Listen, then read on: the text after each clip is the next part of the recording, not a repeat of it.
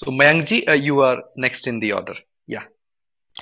Thank you Ravi ji नमस्ते राजीव जी आपके आपके साथ मिलकर बहुत अच्छा लगा I have just understood about your work just a couple of days back and i've become an instant uh, you know instantly inspired by your work uh, जब मैं uh, uh, when I was growing up and I learned about the invasions that happened, uh, I was very concerned about the scriptures that were lost.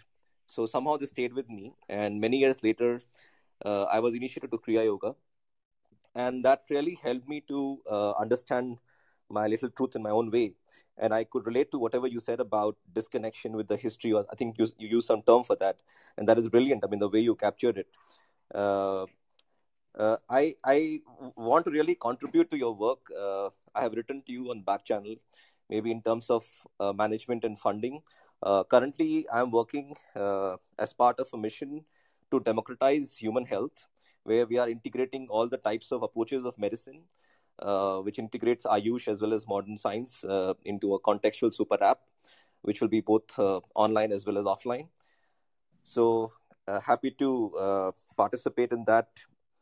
Uh, I my question to you was in terms of what you think about the if you know about this Drugs and Magic Remedies Act and what you think about that? Because I think this is what is uh, stopping uh, our uh, you know yogic sciences to really take you know prevalence across the society. As per drugs and magic remedies act if i tell someone that they can magically heal by something that is considered illegal. But at the same time uh, modern science is allowed to drive a narrative that something can magically uh, make someone sick uh, which is a virus and which has caused a lot of disruption across the planet in terms of the liberties that has been lost uh, so, what is it that you have to say about that, sir?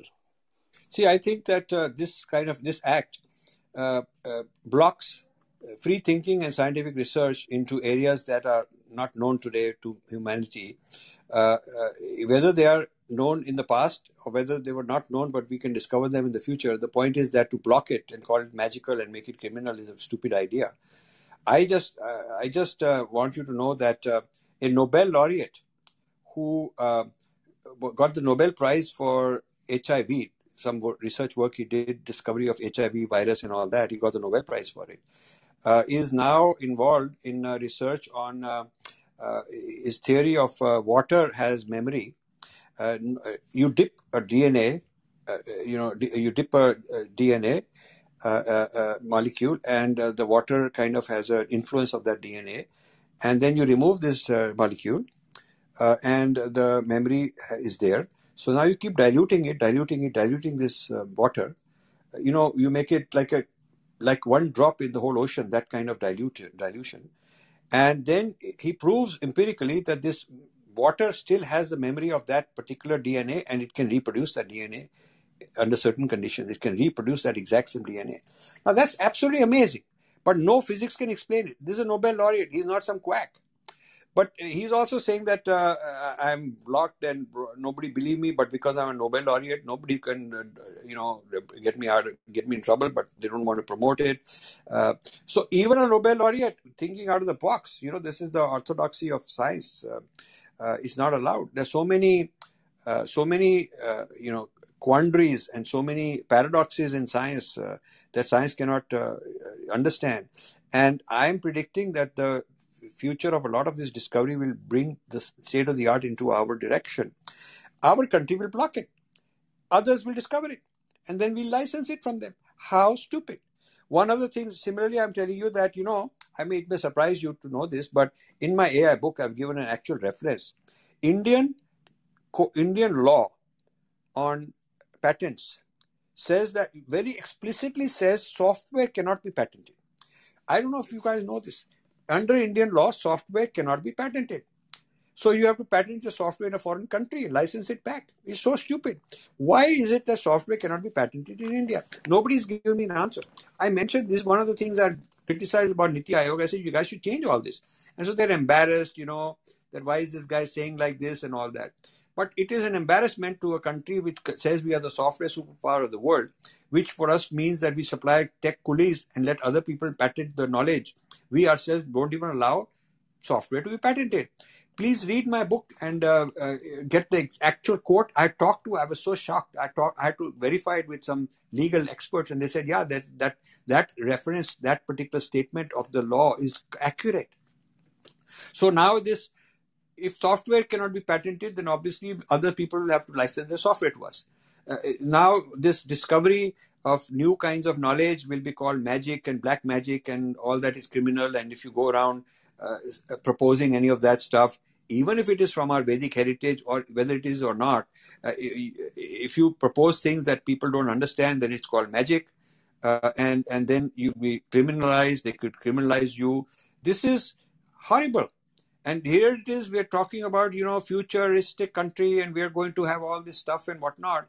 Come on, there are basic things we got to change. That whole criminal act, that whole criminalizing, uh, you know what is called magic uh, will one day be looked upon, uh, you know, many decades later after we learned a lesson the hard way, uh, it will be looked upon it, as something which is so primitive and backward, it will laugh at it.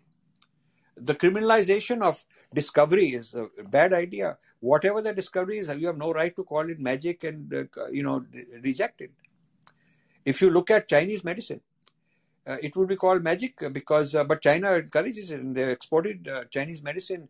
They have this uh, yin yang. Nobody can see look at no instrument can detect yin and yang. And they have these meridian points similar to the nadis. Uh, they have these so many tens of thousands of meridian points in your body. And the the person who's doing acupuncture tells you that this is the line through which your meridian point goes. So if i go and say i have a back I, I once i had a growth on my back the size of a golf ball. It was getting hard, very tough, very, you know, and all the regular uh, doctors told me that the only, uh, they have no way to figure out what, why it happened. And uh, the only solution is you have to surgically remove it and hope for the best. So I went to this acupuncturist, this Chinese guy. I got to know him quite well. We, we're good friends. So he said, "Look, I can, uh, I can certainly shrink it fifty percent in a week or two. So I said, "Fine." Actually, in the same week, three visits, it was down to 20% of its size. And, and, I said, How do you do it? And because he didn't put needles in there, he put needle one in my toe, one in my ear, like that. You know, he said that these are meridian points. They go, they're invisible, this kind of a thing. The chi, it flows, and this chi is sort of like prana, I guess, or whatever. And this flows in a certain way. And he gave me all these maps. And when you when you press it, when you uh, activate the chi here and activate it there, it'll flow into your back. It'll whatever. He, he had a scientific, he had an explanation which and i said western science what do they think of it? And he said they call it magic but you know we don't we are not allowed to claim that we are, we have treated you or cured you. Uh, you've come on your own. It's a voluntary thing and we are doing it. We cannot promise because then we'll get in trouble. But in china he said china this is encouraged. China is big on this. China thinks it's a very big breakthrough and they are they're putting huge amount of funding to promote and discover new chinese medicine so why is india taking this kind of a Western idea that all this is black magic of you know this Indian knowledge stuff, stuff and medicine and all that, uh, uh, and our treatments are black magic. Why don't they allow people to experiment? Many experiments will fail, some will succeed. That is how discovery happens. Uh, you know, you see how the Wright brothers were going on making airplanes and falling and airplane falling, and they kept doing it until they finally made airplanes fly. I mean, that's the nature of science. You you have to keep experimenting. It fails, and then one day it works. So this business of what is called black magic, this is also discovery of new breakthrough ideas. So it is a it is just a very strange policy and I, I, I, really cannot understand how they must have fallen behind some maybe some scientist some science guy some tech, uh, ministry guy wanted to uh, under the influence of some foreign uh, people uh, they wanted to show that we are very modern and we are not superstitious. And so we are going to show that we are uh, we are going to uh, comply and make these laws. It's actually quite a lot of damage according to me. Thank you so much. And i, I just wanted to just take sec- 10 seconds so I give this counter argument to people and I say, uh, telling someone that the virus is going to somehow uh, kill you is also part of, uh, it's also devilry, which is part of magic. So uh, if you want to, you know, if you want to block magic remedies by saying that there is no scientific research for it, why is it that we don't uh, ask for a research to say that uh, you know, they, I mean, they, they can just ask us to put masks without research and without any research to rule out the negative impacts of the mask. So, uh, this is, I mean, I, I, think a lot of cultures are now calling the bluff out of this whole thing, the way the narrative has been built. Uh, and I like to participate in what you just said that you are coming up with a white paper. I've already built a white paper on my own. Uh, happy to collaborate and, you know, with your guidance, uh, support you with that effort. Yeah, yeah, you should. Have, you should yeah. send me send me your, send me your stuff, and I'll put you in touch with our team. But let me also tell you one thing before I forget. Sorry to sorry to uh, interrupt. I'm, I, I apologize for that, but I don't want to lose this train of thought. You know, I, I gave a talk at the Bhabha Atomic Research Center, and this YouTube video is up there. You should watch it. So during the Q and A, when I was talking about you know Vedic knowledge and whatnot, uh, a lot of these guys being hardcore physicists and nuclear scientists and all that. So one of them said, "How do you know? How can you? How can you uh, uh, believe in something we can't see, uh, we can't experience, we can't see it? So how can I? How can I believe in all this? Even if you can show that there is an effect." How, but I can't, I can't understand and I can't see it, so it's not scientific. So my answer, it dumbfounded, it really floored them. I said, look, have you ever seen an electron? And the room was silent. There's a whole big room uh, Ganesh Arnar used to be my friend. He used to take me to all these places, and he says, "My God, those people you could have seen on their faces. They were just, they, you, you know, something really hit them. They didn't know what the hell to say, uh, because he was in charge of you know camera and looking at what the audience reaction is and all." So I said, "No physicist has ever seen an electron." and yet physics would not exist without electron you, you cannot have a physics and uh, with not electron in it because that's so fundamental to the theory of matter. But none of you ever saw it. None of you will ever see it. None of no physicist ever saw it. So i said if you have ever seen an electron please raise your hand. So i said then the reason you believe there's an electron is you surmise and you extrapolate from the knowledge, from the evidence, you extrapolate that there has to be an electron to produce those effects. You do not see the electron, but you see its effects. So if you're telling me that mere effects is not enough until you see the cause, that's not science. So I said, what happens, the way you the way you detect electrons is you never see an electron, but you have a beam, you have a theory that there's something called electron. And according to that theory, it has a certain electric charge, it has a certain mass, uh, and you can, uh, at a, in a certain way, you can produce a beam of electrons according to this theory. Uh, how many electrons there are in different kinds of matter. You have a theory of that. So, uh, so you can make an experiment where you produce a beam of electrons, and this beam of electrons will land on a in, on a photographic plate, and it will make a dot. Because when the electron lands and reacts, it produces that mark, and then you you you change the electric field so the the the line it develops a line. It develops into a line, not dot, but line because you move the electron and you move the beam, so it makes a line. Like you make a pencil, you put a pencil on paper and you move it to the right, so it makes a line. So the the the and then you change the electric field and moves up. You change it another way, it makes a curve. So exactly the shape that you're making corresponds to your predictive model. So basically, you have a theoretical model that there is something called electron, and it behaves in this manner. And if you change the change the electric field, then it will behave accordingly. And you, you, it keeps making a mark on the on the photographic plate, and you keep doing millions of experiments, and it always produces a line in a uh, which which is exactly as you predict according to the model. So you're you're from that you believe that there must be this electron because it's behaving according to our predictions according to the model. So electron is something you you and you have theorized you never seen it, and the its actual behavior in, in, in an empirical sense corresponds to your model. Therefore, your model must be valid. So it, it is not that you've seen the electron but you have a model that theorizes such a thing must exist, and your model has been tested because it produces some predictions of how it will behave, and it seems to behave like that. So, something as fundamental as an electron you've never seen. Now, gravitation, you could say, I feel it. If I jump, I will feel gravitation. Okay, fine. But you have never seen a little teeny thing called an electron in your whole life. And you never will. But it's simply a model that has been validated by the results. And this is this is how science works. I gave them these lectures. These are all these nuclear scientists, guys, big shots out there, and I'm just some random fellow. And they were floored. Then later they took me out to dinner, some of the hosts, you know, and they said that idea was a brilliant idea. I said, but that is science. You know, science is like that. You you don't see uh, something, but you theorize, and then that that theory t- keeps getting measured measured measured evaluated and and uh, and uh, for millions of times it turns out to be valid and then you say okay this theory must be valid and then that at- item uh, is considered to exist it becomes part of physics that there is electron so this way this way chinese guy was basically saying that nobody has seen chi and nobody can directly measure it but you know, if you assume a model of chi, how it flows and where the meridians are and whatnot, if you assume that model and then you keep treating people according to that model and they keep getting well, then you believe that the model must be valid. So we we, we believe in chi without having seen it because it works. This is very pragmatic. And going back to AI, this is this says that chi chi is an algorithm.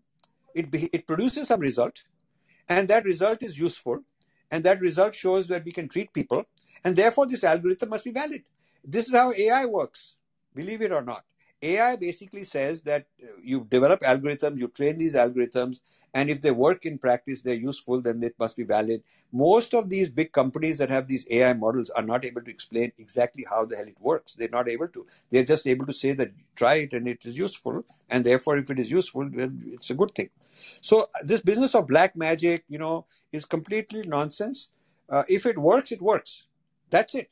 The idea should be that look I don't care whether you're using black magic or whether it's some agama and whether it is some whatever you're doing. But if you can treat people, you do a scientific experiment. If you can show in a clinical environment that uh, X percent of the people got the result that your model predicts, uh, you know, then that's a valid model. And even in modern medicine, the FDA in the US does not expect 100% success of any medicine. Never. If there's a certain uh, threshold that if you can show that uh, against a control group, if a, if there's a control group that did not get the medicine and there's a group that did get the medicine and in all other ways they're the same kind of group but one got the medicine if you can show improvement in x percent x percent improvement that's all. It doesn't have to be 100% if you can show x percent improvement then we'll we'll certify that medicine is a good medicine and we'll let you use it. So if the person did black magic and he got x percent why not? Do you understand now, many years ago, let me just give one more example. Many years ago, Templeton Foundation uh, organized a, a, a effect of prayer on the outcome of heart disease. This is probably on the internet, some paper like that. Infinity Foundation was involved in it. They were they uh, uh, they they wanted to when Sir John Templeton was alive. I knew him. He was actually a very honest man. He died in his 90s, very rich billionaire type. After he died, his son took over, and a lot of these born again Christians took over, changed.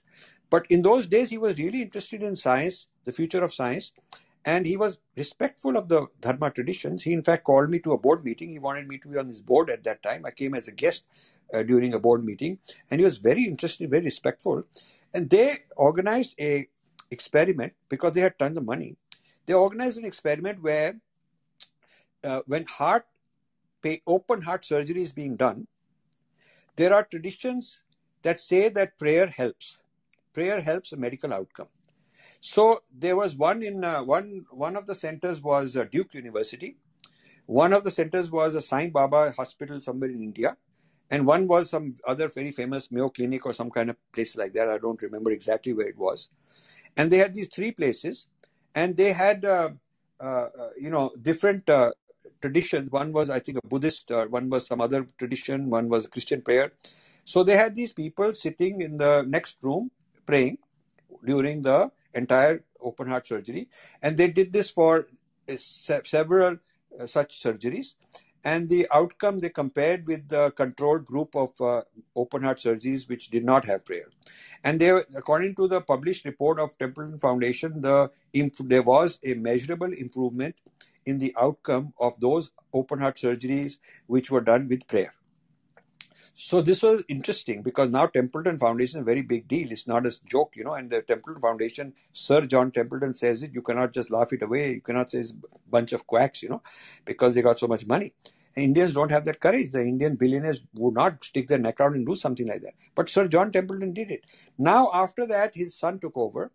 Then they wanted to replicate this experiment on a big scale. So there was one physicist called Piet Hut in the Institute of Advanced Study in Princeton. That's the institute which was set up for Einstein. Einstein lived there. That was his uh, base for research and all that. Institute of Advanced Studies, Princeton, very famous place.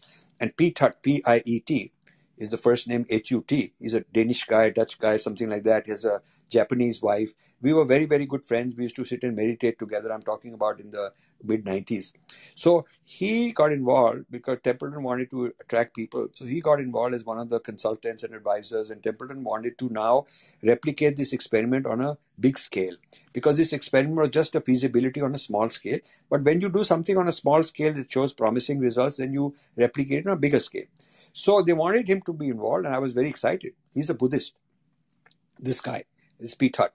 So, but he was disillusioned because when he met with the uh, people in charge in the of this project at uh, Templeton Foundation, they said we will only allow authentic prayer. And he said, What the hell is authentic prayer? To them, it meant Christian prayer. So we'll only test it against the efficacy of Christian prayer. And we are not, uh, he said, Well, but what about Buddhist prayer? What about Hindu prayer? What about all those prayers? They're not interested. So after showing that it is valid, they wanted to pursue the proving the proving that uh, you know Christian prayer will help and all that. So the project dropped because this guy didn't want to uh, pursue it. Uh, the point I'm making is that if suppose somebody in India wanted to do an experiment showing that okay, what is the effect of mantra uh, on uh, disease treatment, it may be considered black magic, and that would be considered illegal. That's nonsense because Westerners are doing these kind of things. Westerners showing the effect of mantra on all kind of things, M- mantra healing, mantra ma- mantra's effect on MRI in your brain. All that you mean to tell me is black magic, and all that is criminal. So I I, I am very upset that, that our own government has done these kind of things against our tradition and uh, while claiming to be championing our tradition which I think is a big contradiction. But please, I, I interrupted you. I didn't want to lose my train of thought. But please continue.